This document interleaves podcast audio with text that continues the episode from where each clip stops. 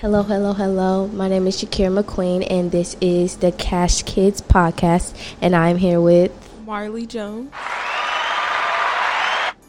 And so today, um, wait, before we begin, what school do you go to, and what grade are you going to?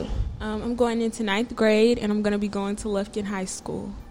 Okay, so what are you going to be talking about with us today? Okay, so today I'm going to be talking about human capital.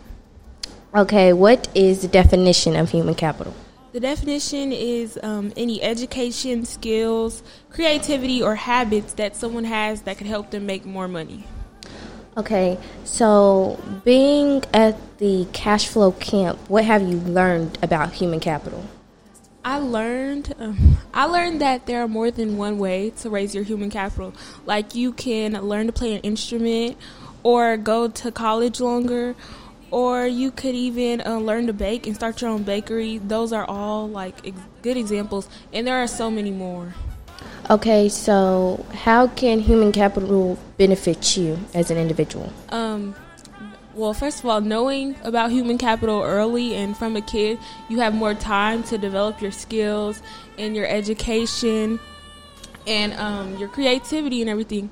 And um, knowing about human capital could make you more of an asset to a job or something that you're looking looking into doing. Okay, do you have any extra or other examples of human capital? Uh, yeah. So take Jay Z for example. Most people know him for being a rapper, barely famous that way.